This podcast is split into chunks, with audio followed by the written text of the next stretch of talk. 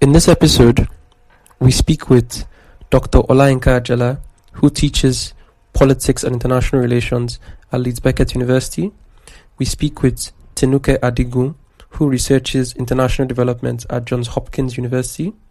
And we speak with Dr. Marie Huber, who teaches African history at the Humboldt University of Berlin. In this episode, we look at the Cold War in Africa, the battle for ideologies, and the role of Africans in the push and pull. We look at civil wars and revolution. We also look at the assassination of Haile Selassie and the rise of the Derg in particular. Now, coups are a very interesting thing. It involves the toppling of a government and the reconstitution of law and order, literally overnight. And Africa truly and really suffered from this. Now, in the 1960s alone, there was a plethora of coups. So in Algeria in 1965, Burundi in 1965 and 1966, the Central African Republic in 1966, Congo in 63, um, Dahomey in 1963, and Ghana 66, Nigeria 66, Mali in 1968, Sierra Leone in 1967 and 68, and there are at least 15 unsuccessful or abortive coups known during the period between 1960 and 1968. now, that sort of situation continued all throughout the latter half of the 20th century. Now, when a coup occurs, one of the first things that actually is heard by the people is that announcement. It's a very chilling thing. Now, I'm going to play a speech given by General Sani Abacha after his coup in 1993. The interim national government is hereby dissolved. The national and state assemblies are also dissolved. The state executive councils are dissolved. The brigade commanders are to take over from the governors in their states until administrators are appointed. Where there are no brigade commanders, the commissioners of police in the states are to take over. All local governments stand dissolved. The directors of personnel are to take over the administration of the local governments until administrators are appointed. The National Electoral Commission is hereby dissolved. All former secretaries to federal ministries are to hand over to their director generals until ministers are appointed. The two political parties are hereby dissolved. All processions, political meetings, and associations of any type in any part of the country are hereby banned. Any consultative committee, by whatever name called, is hereby proscribed. Decree 61 of 1993 is hereby abrogated. A provisional ruling council is hereby established. It will comprise the head of state, commander in chief of the armed forces of the Federal Republic of Nigeria as chairman, the chief of general staff as vice chairman, the honorable minister of defense, the chief of defense staff, service chiefs, the inspector general of police, the attorney general and minister of justice, the internal affairs minister, the foreign affairs minister, and the national security advisor. So now we speak with Dr. Olayinka Ajala, who teaches politics and international relations at Leeds Beckett University. All right, so let's begin with coups and counter coups in Africa, and uh, from the decade of independence and how important they are. Uh, during the colonial era, the African con- most African countries depended on the military of the colonial nations. So many of them had very weak military infrastructures or military uh, formations. So aligning with um, either of these bloc was an opportunity to actually strengthen the military and also to maintain sovereignty and independence. However, this um, was not the case because um, both the Western Bloc and the Eastern Bloc were not sure if the Cold War was going to degenerate into an all-out war. So, in their desperation, they um, were throwing resources at many African countries. So, for instance, if the government of an African country is supporting the Eastern Bloc, um, groups within the states would then emerge, which would then get support from the Western Bloc. And that was how many African countries um, were polarized. So you have the states supporting the bloc, and then a group within the state was also would then emerge, which would then support the other bloc, and this led to several civil wars uh, within Africa because um, people that felt disenfranchised during the independence. So there were groups of people within each, within many African states that felt they did not, they fought for independence. They were part of the group that advocated for independence, but they felt that they were sidelined after, after independence and they did not reap the benefits of governance. So many of these um, um, groups broke off from the states, um, formed rebellion against the state, and then aligned um, aligned with um, opposing group of the Cold War and this resulted in, in conflict in many African states. Um, some of these country um, conflicts actually still um, still impact negatively on African countries till now because mm-hmm. many uh, many of those rebel groups formed during the Cold War still exist till today, and um, this cr- continue to create conflict in many African states. Secondly, um, the Cold War also, just like the Second World War, ended abruptly, and the financial um, compensation or the income that was coming from either bloc ceased immediately at the end of the Cold War, leaving many of these countries also in financial um, stress or distress, which then generated, um, resulted in uh, protests conflicts, and in some instances, eventual takeover by the military. So you can say that all these things um, actually shape the way the continent of Africa is till today. So major issues like the Cold War, colonialism, in many instances, still um, explain the uh, the level of international relations um, and also the standing, the the standing of many African countries to date. That, was actually very interesting.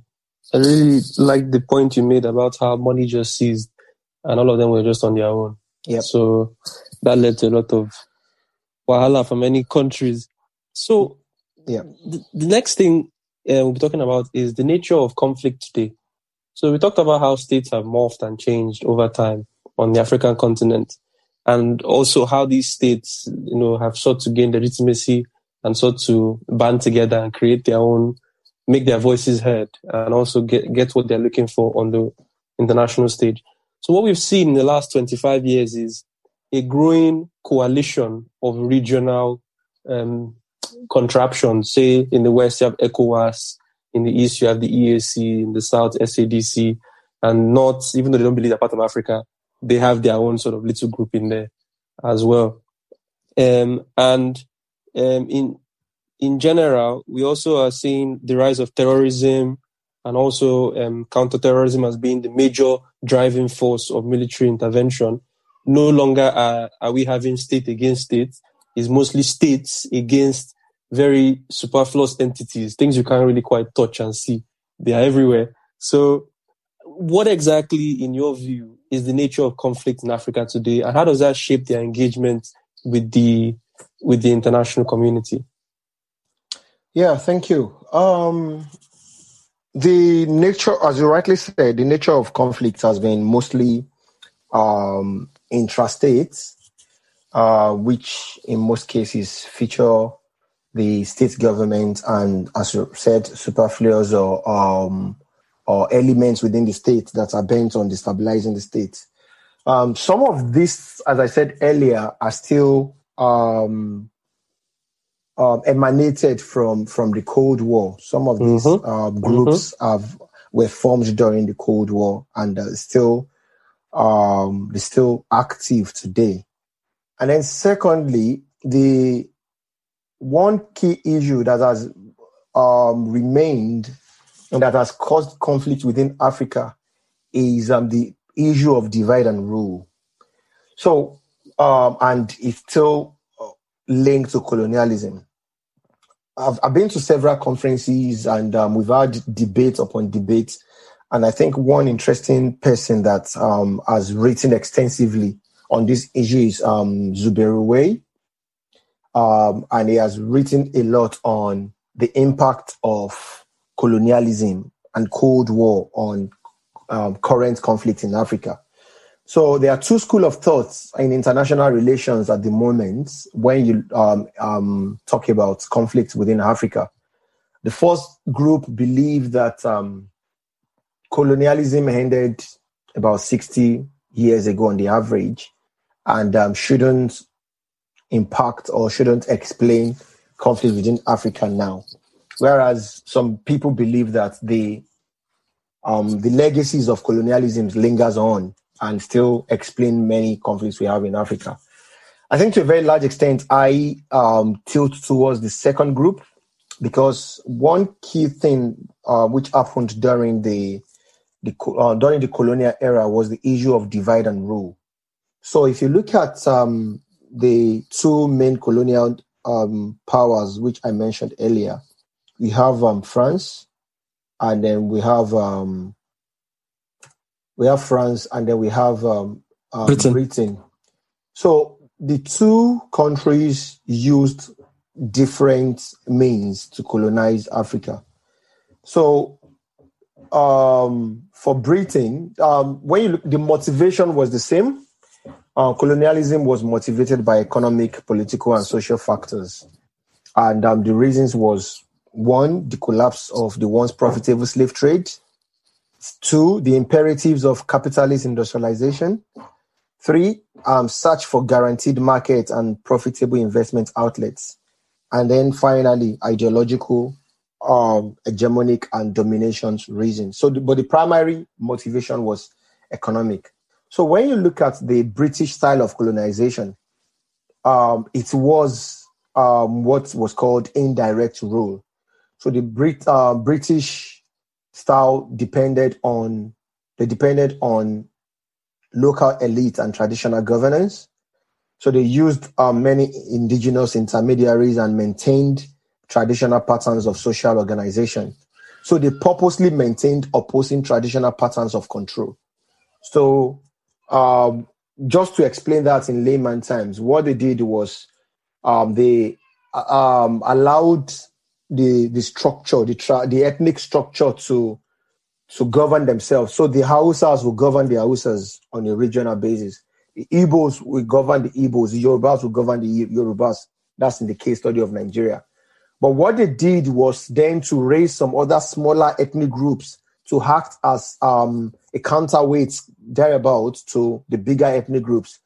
That's one. Then also they made sure that they prevented these ethnic groups from um, from coming together. Thereby, they, there was a kind of unhealthy rivalry, a rivalry or competition um, between these groups. Whereas they did not destroy the traditional governance uh, system of governance, they created rivalry, which still lingers on till today. So what happens is since the time of colonialism, the ethnic groups have seen themselves as opposing to each other. They've seen themselves as having different aspirations, different um, views, and different ideologies. So these still uh, result in clashes till date. And that is why in many African countries, when somebody is given a political position, people really do not care about the ac- academic or the their ability to do the job. People are more interested in um, their ethnicity and their religion. So this seed was sown during the period of colonization and still remains till date. And that's why there are lots of ethnic um, conflicts within African states. If you compare the British style of colonization to the French one, the French engaged in what was referred to as cultural assimilation and administrative centralization. So what they did was to incorporate different ethnic groups into a single social system, thereby reducing the impact and powers of the traditional systems. um, unlike the British system, direct rule and orders came from France. And then there was this idea of a greater France through culture and language. So they made the people believe they are, they are uh, part of the French Empire. But what um, this result this resulted in a situation of ethnic stratification, whereby the closer you are to the central government, the more benefit you get um, from the state.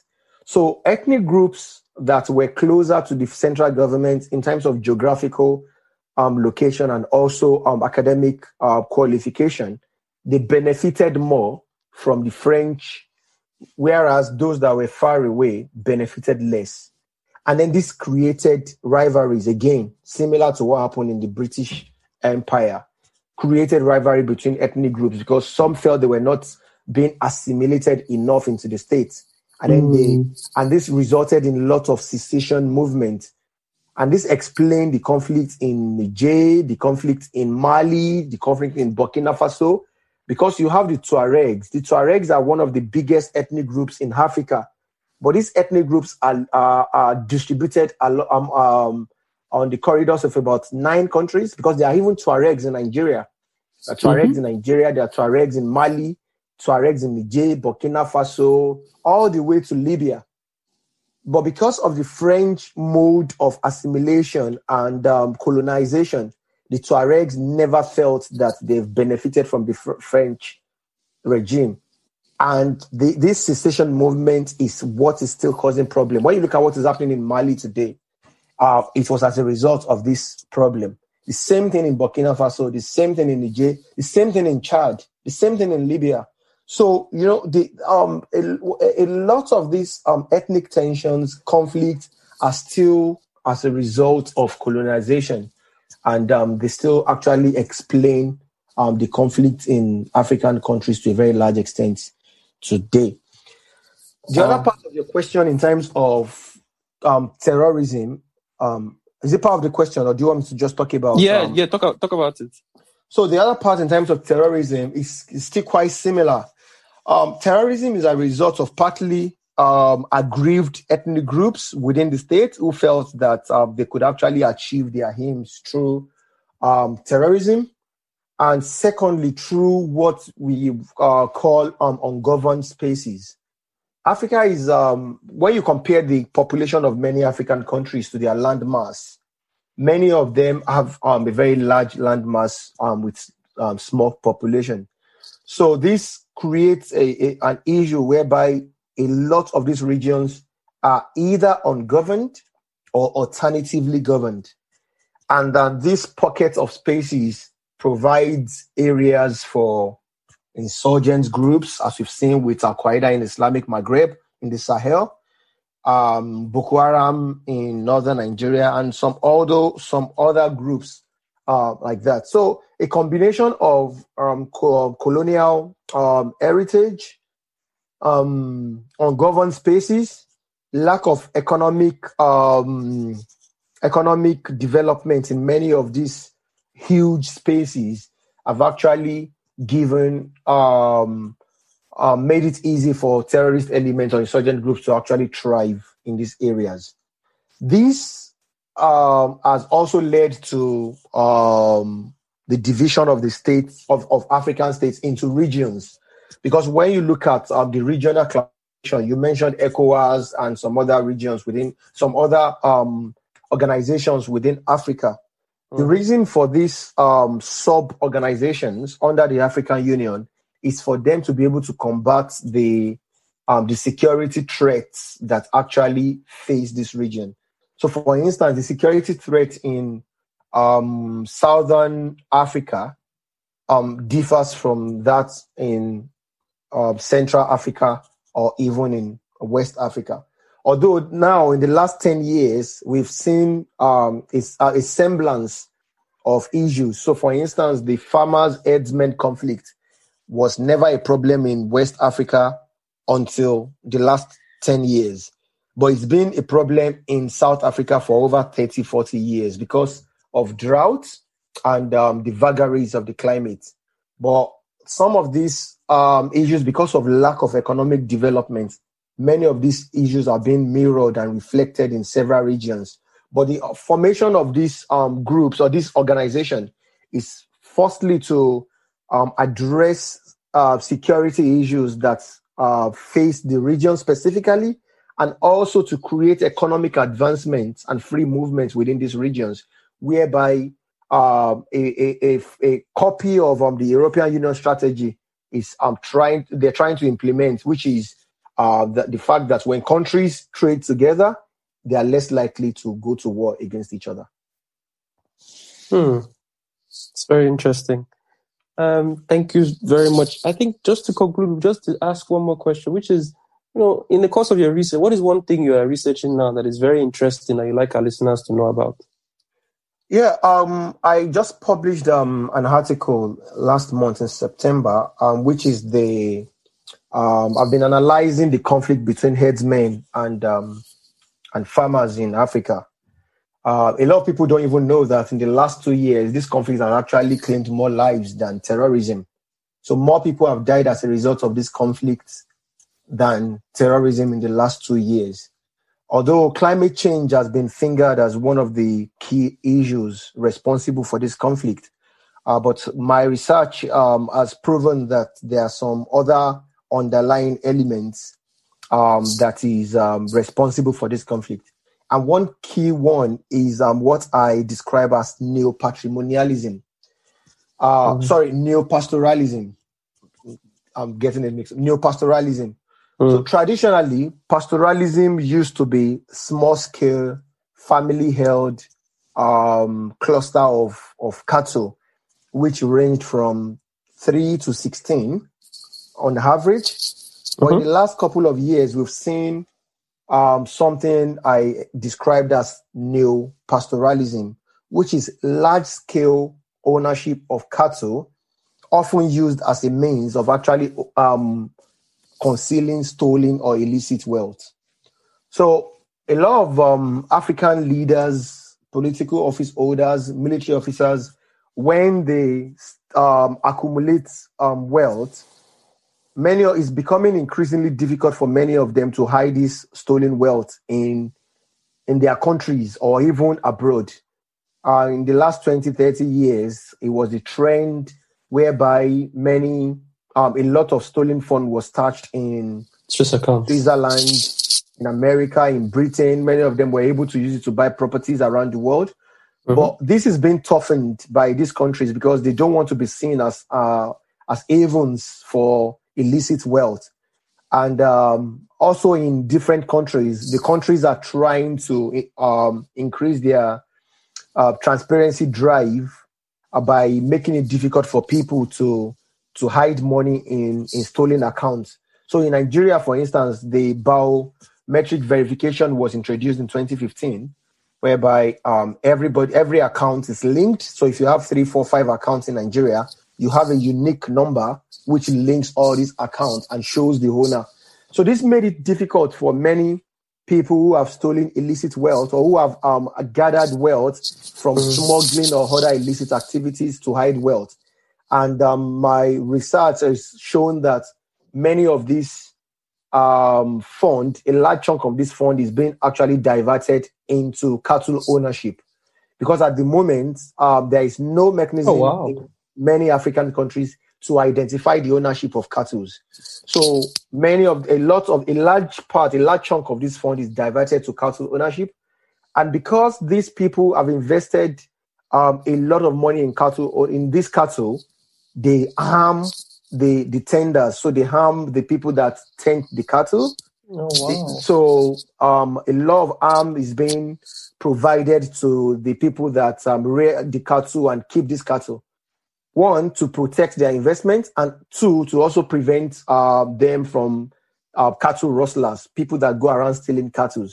So you discover that there is a militarization of cattle management in, in many countries in africa and this has resulted in a lot of conflict.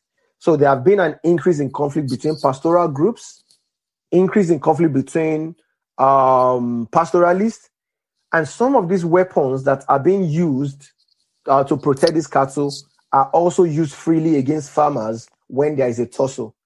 So um, the problem with large scale cattle ownership is that there is no um, there is no um, social justification for these people to to maintain and uphold relationship with farmers.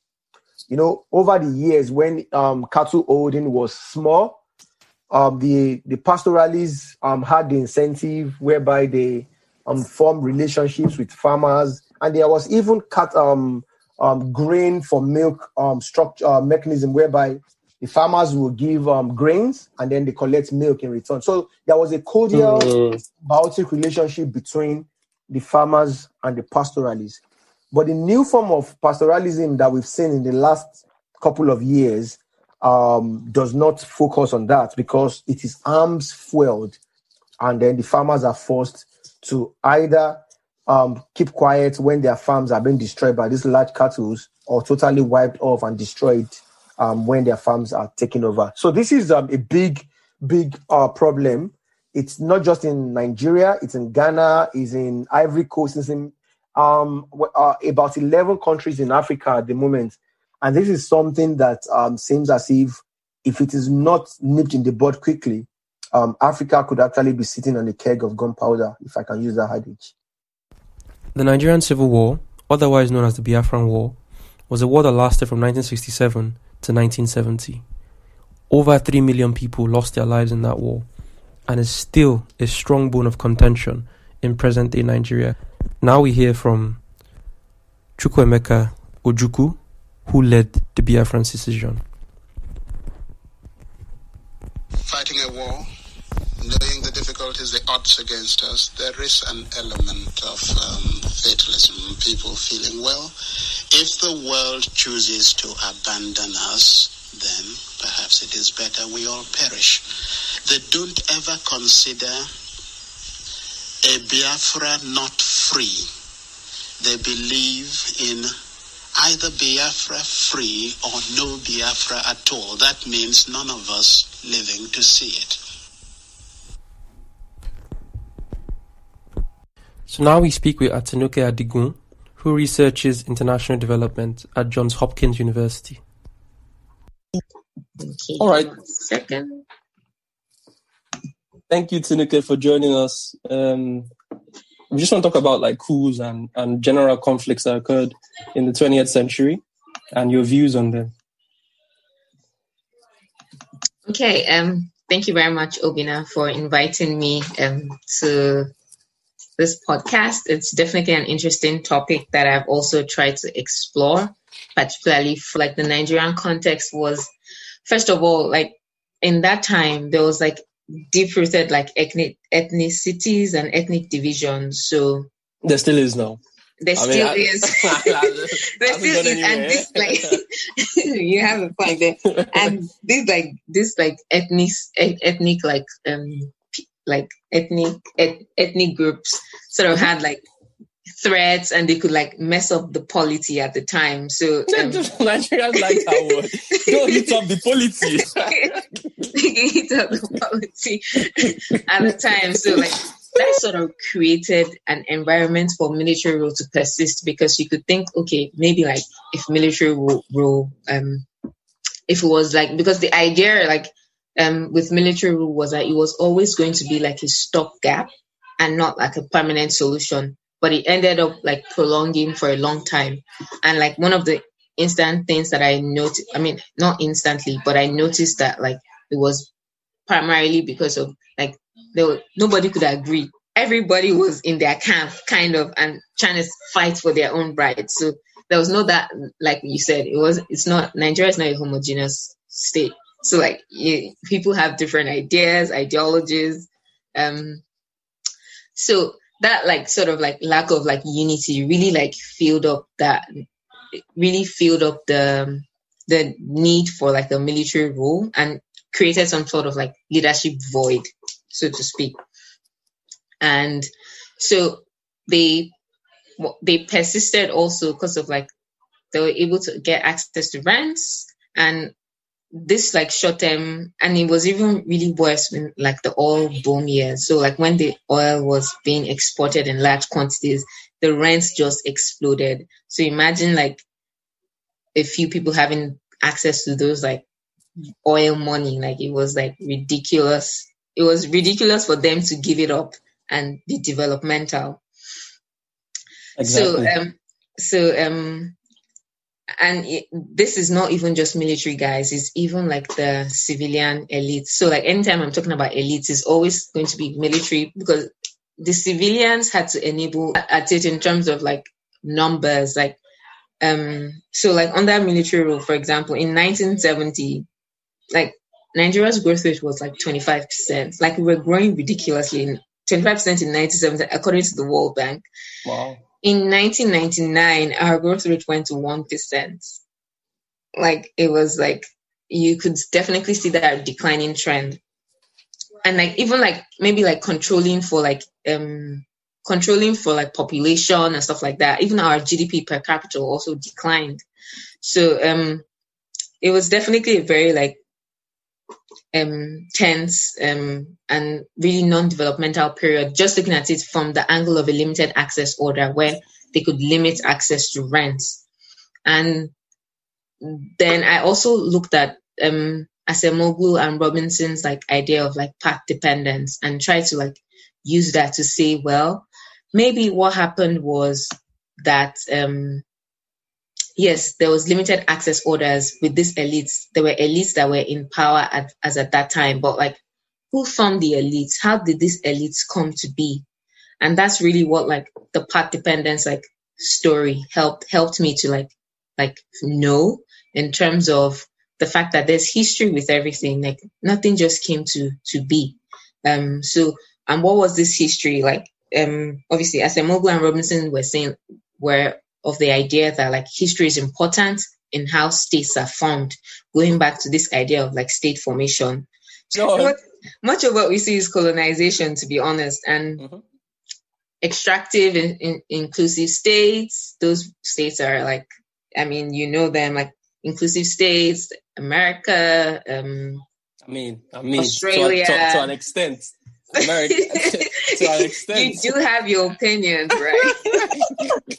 to an extent, you know. I mean, I mean, if you grew yes, up on that Jim Crow, I don't know how inclusive, right, how inclusive right, you would have felt. Sure, you know? sure, sure, sure, sure. Mm-hmm. Robinson like mentioned was like, yes, like these elites, they could also have like taken the high road and said that they were going to develop the state, right? So leaders actually gained a lot. There was high benefits from the limited access to resources. So here, the concept of limited access also came up again. Pretty much had absolute power, but they did not use it um, to the development of the society. And why didn't they use it to the development of society? I'd say it's a combination of um, history. Like there was already a culture prior to um, I mean, I'm speaking in the Nigerian context now. Prior to even the military rule being formed, there was definitely a culture of having an elite and having that like um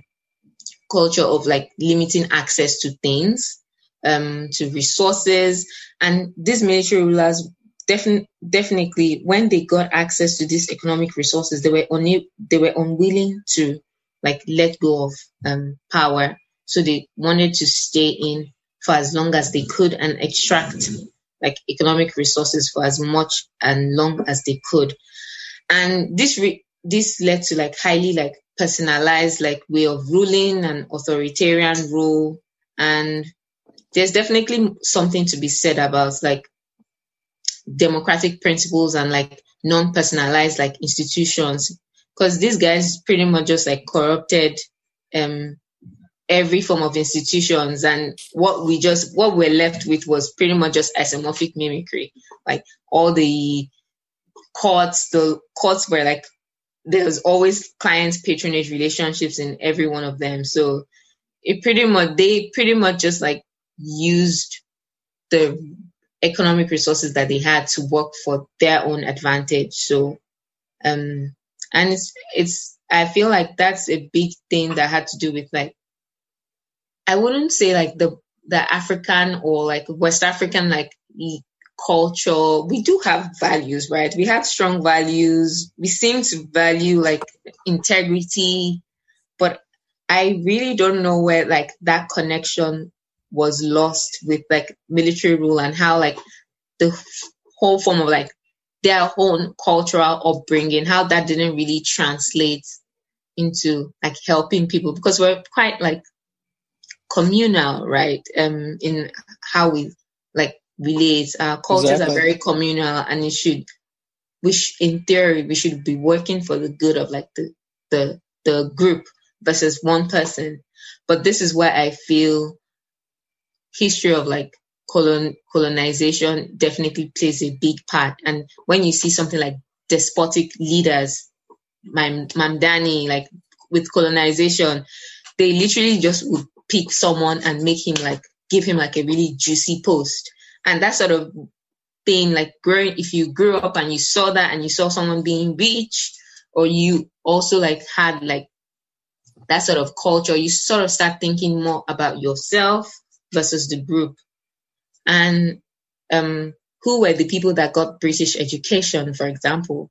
They're probably like children of like these figurehead rulers. Um, I mean, like scratch my back, I, I scratch yours, right? So, mm-hmm. who who who who would have been these people that got these opportunities to get military training and rise up in the ranks, get promoted? They would most likely have been people that had some form of like relationships or were loyal to this colonial master. So I feel like that sort of like culture and like colonization effects definitely played a part in them thinking more of themselves and for themselves versus thinking of the good of of the the group. So yeah. Yeah, that that was amazing actually. really enjoyed listening to that. I'm, I'm serious. Um, uh, I guess the next question I want to ask is um, how ethnicity played a role in the makeup of the military in Nigeria. And in your view, you just touched on it right now, saying um, colonizers were more susceptible to uh, people that they could they could see were subservient to their own needs and and and wants and everything. But in general, like how did that ethnic makeup of the military create that relationship where coups became the norm? Hmm. Hmm. That's an interesting question because I don't know too much of. It seemed like it was like so with ethnicity now. No, like there was more like northern military leaders than southern military leaders. So if you think about it, like if a northern military leader was carrying out a coup against another northern military leader, is there really like a whole lot of ethnicity involved versus like the fact that like before Biafra, there was definitely an ethnic spin to that. Like, but like after post Biafra, it was, I feel like it sort of pretty much transitioned to more of like who could control the booming resources for in Nigerian context, for example, who could have that power. And what I could see was like from like even just reading um from like Osaghae, for example, he's one of the things he said, like the like I think I might be wrong, maybe nine military coups that occurred in in that span of like post Biafra to 1999, and one of one of the things that they kept saying each successive coup um, leader kept saying that it was because their government was non-inclusive the military ruler was non-inclusive and he was authoritarian in how he ruled. So if you think about it like that was pretty much how they were if you look at broadcasts from like military leaders they will definitely lay claim to non-inclusiveness and corruption and like they were really ruling authoritarian authoritatively. But the irony is that they also sort of did the same thing. I mean, I feel like Gowon might probably stand out as one of the people that try to incorporate like more um, civil society, and he, did like try to transition to civil, um, civil democratic rule, right? But that he kept postponing he postponed, and then there was also like pressure from um his like his like military um I guess I don't know know what's called them like colleagues Um, His boys. yeah, exactly, exactly. And to be fair, he was like he. If you think about it, maybe he didn't really have like so much control, right? Like Exactly. And some because he he wasn't like he was like he wasn't like the top leader at that point. And that was the reason why Murtala too also like vexed. So like, who is this boy? who is this, Uh, uh, exactly. is this boy that like uh, uh, it's just for me? I mean, like he was looking fresh and like trying to. I'm like, I'm supposed to be the one that's supposed to get this post. So you Mhm. could see definitely see see more of like I feel like transition away from ethnicity to more like a desire to control resources and things like issues like rank also came in. So I feel like those issues might have been one of the reasons for like the successive coups and why it was very in, unstable. Um, because I, I mean, I mean, I'm very, I'm naive, but I'm, I'm struggling to see how like, say like someone like Danjuma or uh, Murtala or I mean like there I mean I guess like there might be more like to the north I might just be generalizing so maybe yeah I might be generalizing but I really yeah I can't really speak to the role of ethnicity because my idea is it was more of a, A power grab. a power grab successive power grabs um and control ah In the latter half of the 1930s, Italy invaded Ethiopia, launching what is now known as the Second Italo Ethiopian War. The war would last for quite a bit, and Emperor Haile Selassie would leave his beloved country and move to England and live there for a while. He would eventually return in the early 1940s and lead his country. However, he had no idea that a few decades down the line, him and his entire Solomonic dynasty and whatever it is that they represent will be toppled and reduced to the ash heap of history. So now we speak with Dr. Marie Huber, who teaches African history at the Humboldt University of Berlin. What exactly happened in Ethiopia? So within the Ethiopian case, it was what some consider is probably the one true revolution that occurred in 20th century in Africa when it comes to deposition of a sitting government. Why exactly did that happen? Why was Emperor Haile Selassie basically sent packing by the Derg? So, what is striking about Ethiopia, and I, th- I think it would be interesting to also look at other African countries to ask if you look beyond. So, this is what I want to say before I will try to answer your question. What is striking is that, in fact, you can also write a history of Ethiopia in the 20th century that is very much a history of continuity, uh, a continuity of state modernization, a continuity of centralizing the government, a continuity of building up in the course of the state modernization state institutions um, and an administrative infrastructure um, and also a continuity of these institutions that serve uh, in a more indirect way an increase of what today we would call governance. So I'm speaking here of cultural institutions, the education system, museums, um, uh, a national anthem, uh, an official language. Uh, all of these can be ways, um, national heritage sites, uh, which are defined uh, top down and become uh, also a means of governing the people and the territory. So, what was the cause?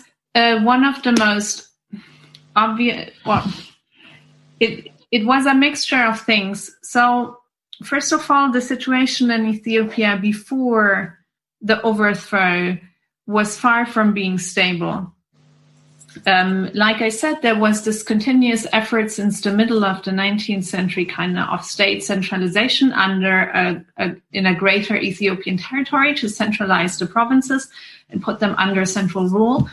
Um, but neither the external margins of this territory nor the internal boundaries and power relationships were were particularly stable.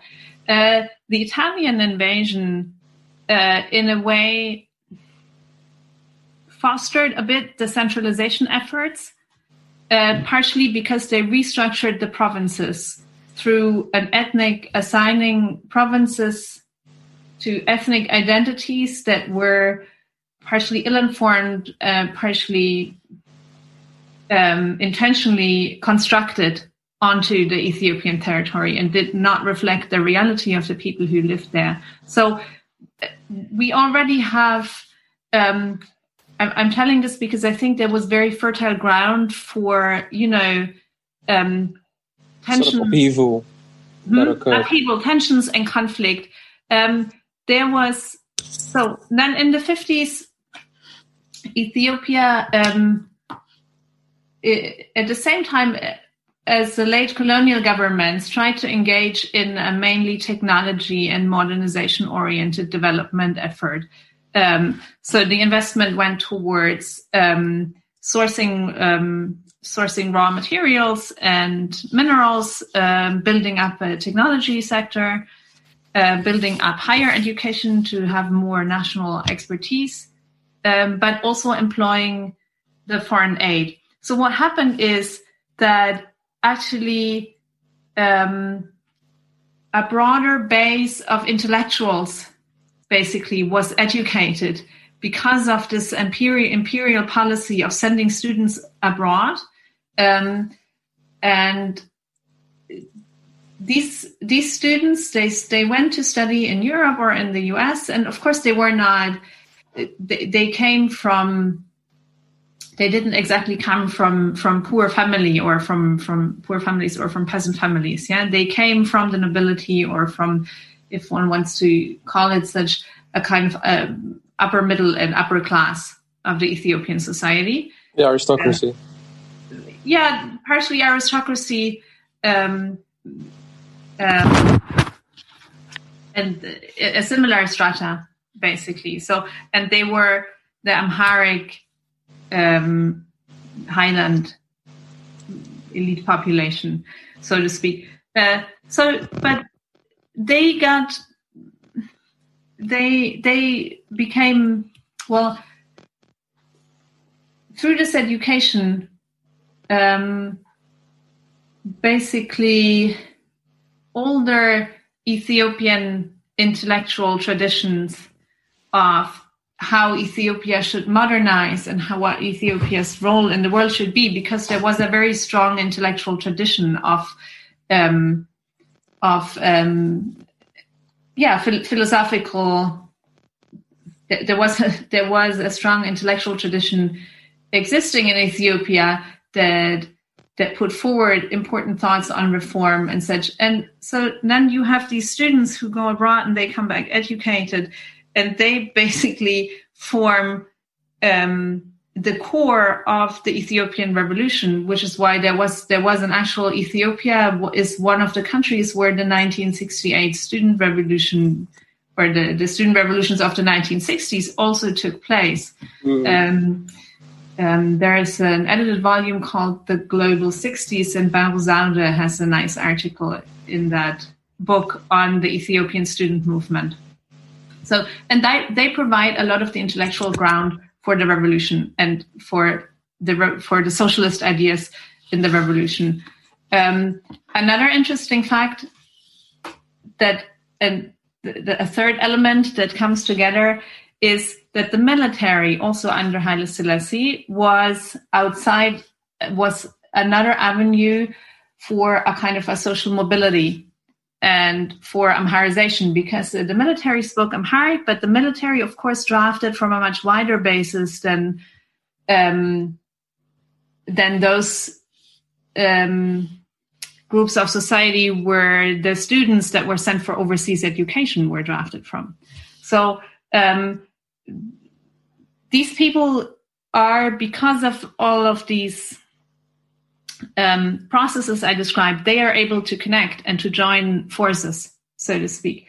They're all able to communicate in the same language and they're able to exchange about their ideas and they're, they definitely agree that the emperor failed in modernizing the country sufficiently to um,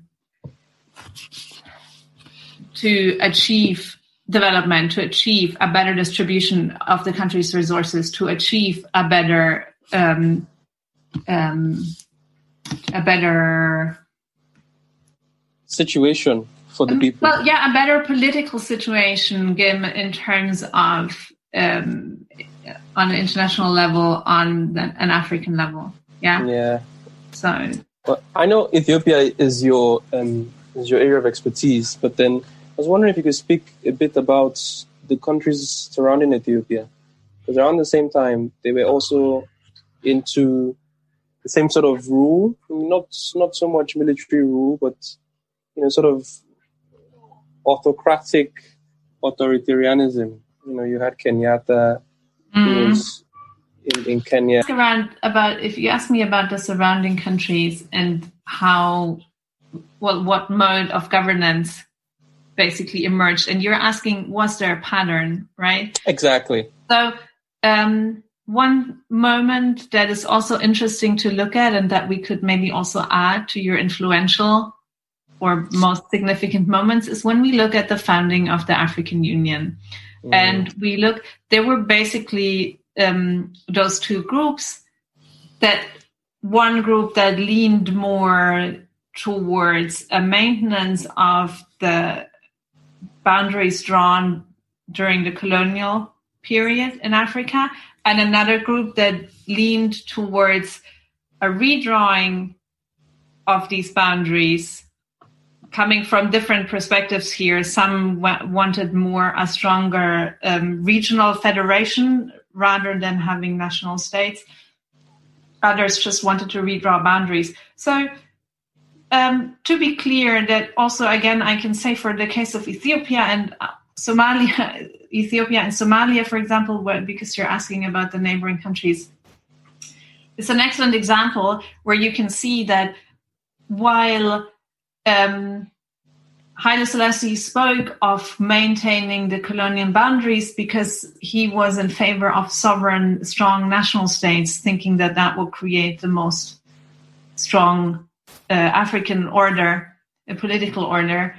Um, he was, of course, in favor of those boundaries that were in his interest, and he was absolutely not. There were there were also colonial borders that he wanted to have moved. Yeah, and that where, mm-hmm. where exactly where he was still.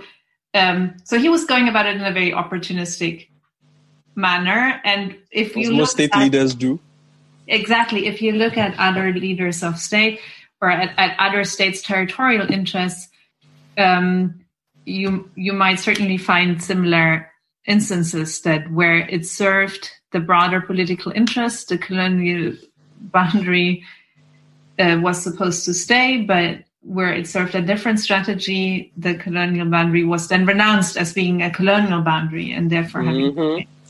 Um, so I agree what we can take from this is that it's definitely always good to look beyond the official speeches and beyond official political programs that were given out and to look at this in a more nuanced way.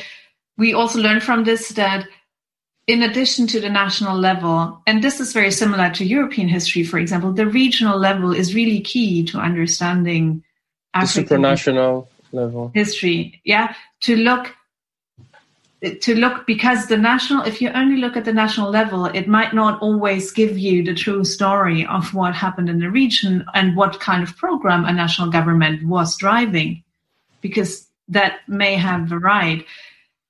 Um, the centralization of rules uh, or a mode of governance one thing that can be said is very characteristic for all african governments after 1960s is that um, kind of a ruling elite took over the government from the colonial former colonial rule and that very much in their favor it was very much in their favor to build a very state centered government a very to to have uh, and to also make development a state centered and a state driven affair um, and not so much and the private sector played a more marginal role in the 60s at least. And this, of course, also helped strengthen the position of the military rule. It, it helped strengthen the institutional basis for yeah the autocratic rule, which is why in Ethiopia, for example, the transition was from imperial to socialist, but there was no transition in terms of how autocratic, how how how centralized, how um, how powerful the central government was. Mm. Yeah, or there was there was very little change if you look at it from that perspective, and I think we can see that um, in most other African states as well.